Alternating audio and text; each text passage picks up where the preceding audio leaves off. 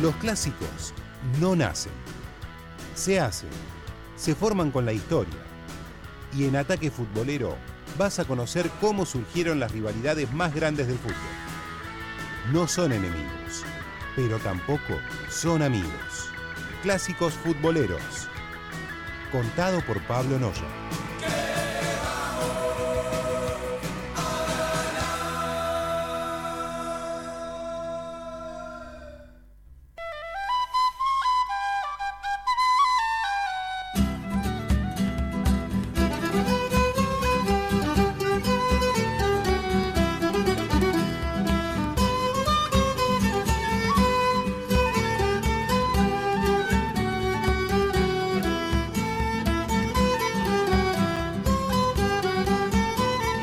Y arrancamos de esta manera lo que es el quinto capítulo de Clásicos Futboleros aquí en Ataque.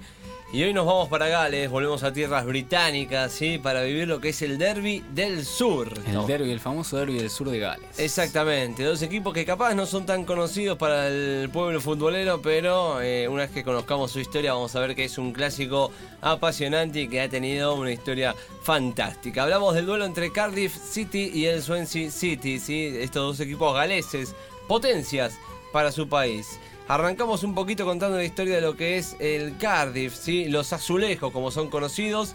Nacen en 1899, llevan 120 años. No hay una fecha exacta ¿sí? de fundación, un día concreto. Y nace con el nombre de Riverside Football Club. ¿sí? Eh, después, a partir del correr de los años, en 1907, pasa a llamarse Cardiff City como la ciudad. ¿sí? Sus mayores éxitos fueron en la década del 20, ¿sí? en 1920, cuando asciende a la First Division, que era la primera división de, claro, la, ex Premier- la que era Premier League. Claro, exactamente. Y en 1927 gana la FA Cup con un condimento que ya le vamos a estar contando, que habla un poco de la historia de este clásico, Mirá. ¿sí? Para que se den una idea de, de qué era lo que apuntaban el Cardiff y el Swansea, hay que decir que durante su historia tuvieron varios escudos. ¿Sí? Los dos pasaron por diferentes escudos. Y en ambos, en algún momento estuvo el dragón, que es el animal que representa a Gales. Claro, el de la Sí, bandera. Exactamente. Entonces el Cardiff, que hoy en día lo conocemos con lo que es un escudo azul, en su momento, hablando en 1985, tuvo el dragón galés ¿sí? y los narcisos galeses en la parte superior del escudo. Profe, perdón que lo Sí. interrumpa. La experiencia vivida del jugador argentino hace muy poco que perdió la vida en un vuelo, ¿no? Exactamente, Claro. ya vamos a contar de eso. Por, e- por eso decíamos al comienzo, ¿se acuerdan que decía el Cardiff estuvo en boca de muchos aquí en Argentina hace un poquito? Claro. Hablamos del caso de Emiliano Sala, ¿sí? Ya vamos Sí, a sí. llegar a esa parte. Siguiendo con lo que es la historia del Swansea City, ¿sí? este equipo fundado en 1912, el primero de agosto, 107 años, ¿sí? los Swans, eh, que son los cisnes, o The Jacks, como son sus apodos. Es un equipo que nace en el verano de 1912, el verano británico, con el nombre de Swansea eh, Town Association Football. No sé mi inglés si está bien dicho, pero Está perfecto. Ahí queda.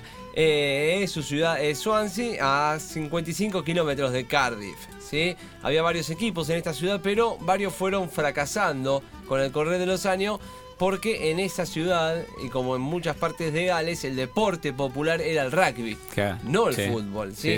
Entonces, eh, a raíz del nacimiento del Cardiff y después del Swansea, eh, lo- el, el pueblo galés quería empezar a meterse en el mundo del fútbol, ¿sí? empezar a crear una identidad dentro del fútbol.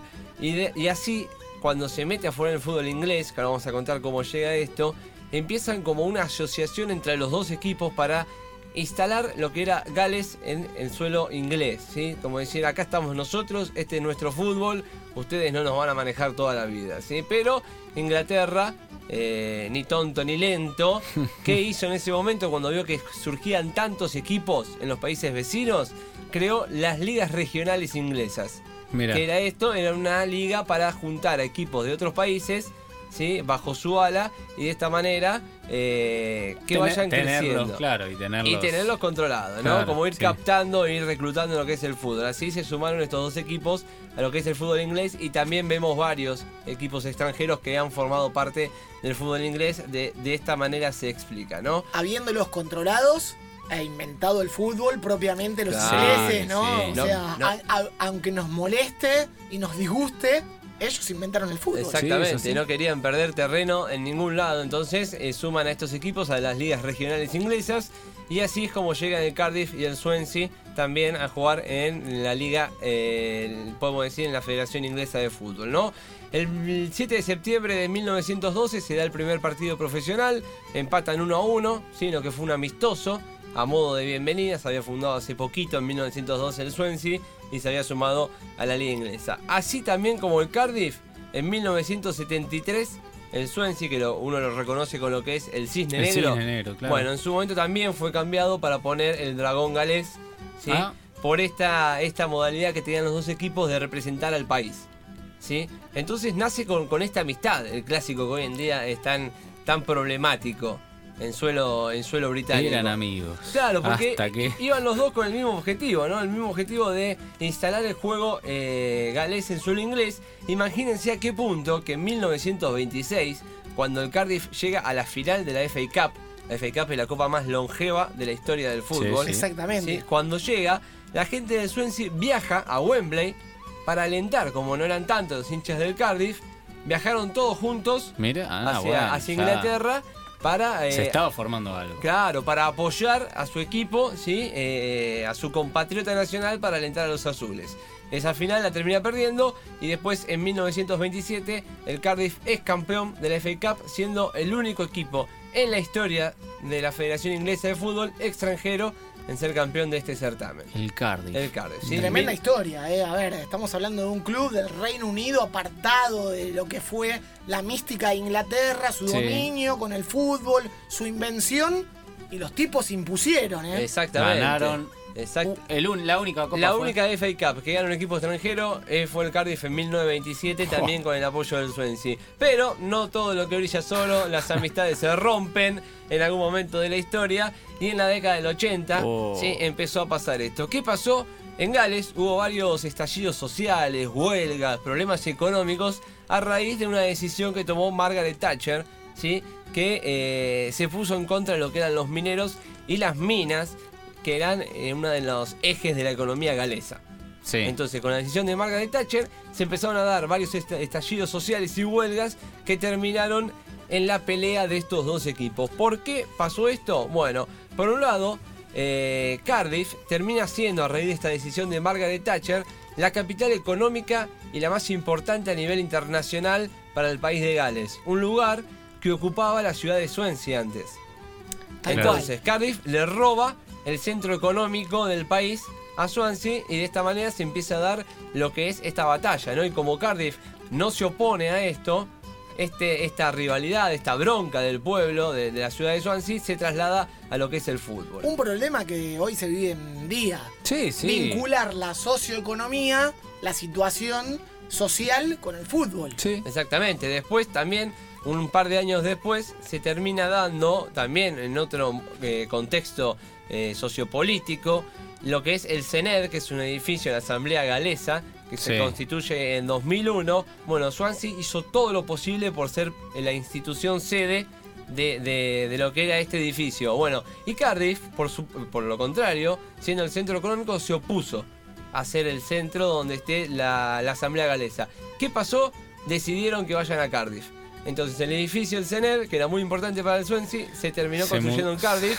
Entonces de esta manera para el pueblo ¿sí? que vive en- en esa ciudad, esto es una cuestión de identidad, es una cuestión de representación ante las masas, ¿sí? de, de quién es más grande como ciudad. No imagínense que se peleen hoy en día Córdoba y Buenos Aires, bueno. Sí. De reconocimiento. Un poquito así. Vamos a hechos problemáticos en el fútbol, ¿sí? Una historia anecdótica que ha quedado en la historia. Tengo tres para contarles, ¿sí? De esta Dale, gran vamos. rivalidad que un poco representa lo, lo que es el cruce. 1988, estaban jugando Cardiff y Swansea la final de la Copa, ¿sí? De, de lo que es eh, eh, la Copa de, de la Liga Galesa. Y eh, gana 2 a 0 el Swansea, ¿no? Entonces, de esta manera, los hinchas de- de- del Cardiff, que son conocidos como lo- los Soul Crew, terminan rompiendo eh, todo lo que es la ciudad. Empiezan a robar en negocios, Saqueos. destruyen pasas públicas. Bueno, la policía no podía hacer nada ante esto, ¿sí? Porque eran muchos los hinchas del Cardiff. Entonces, ¿qué pasó? Los, los hooligans del Swansea los fueron a buscar, como diciendo, a mí no me vas a romper la ciudad. y lo fueron a buscar. Y al ser más que lo del Cardiff, por ser locales, empezaron a correr. La típica corrida, ¿sí? Te corrimos, sí, bueno. la, la corrida del aguante. El tema es que en un momento se quedaron sin ir a dónde correr. Y terminaron metiéndose al mar.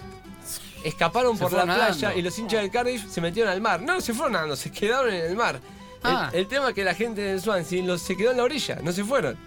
Se quedaron en la orilla después de horas de estar esperándolos a que salgan. Atrapados. Ya en con algún momento iban a salir Hipotermia. Exacto. Algunos secarse casos- o comer. o sea. Exacto, algunos casos casi de hipotermia y desde aquel día, bueno, la policía controla la situación, desde aquel día se realiza lo que es el swing away, que la gente en la tribuna hace gesto de estar nadando, van Claro. caminando por la tribuna como si estuviesen nadando, todos riéndose del Cardiff. Cargándolos, E claro. incluso lo hacen muchos equipos ingleses, ¿no? A modo de chiste. Mirá. Rapidito, 1923, 23 de diciembre, eh, le dieron al, al Swansea un lugar muy chiquito en la tribuna. Cuando el Cardiff termina ganando el partido, cansado de estar apretado, de estar ahí atosigados en la tribuna, empiezan a romper todos los bancos, los tiran a- al estadio, pero cuestión está en una segunda bandeja. Abajo había gente del Cardiff. Sí, le Sí. empezaron a caer jóvenes, adultos. Entonces esto terminó en una batalla, por supuesto, ¿sí? Eh, porque la gente se metió al terreno de juego, porque le estaban cayendo sillas en la cabeza, bancos, madera.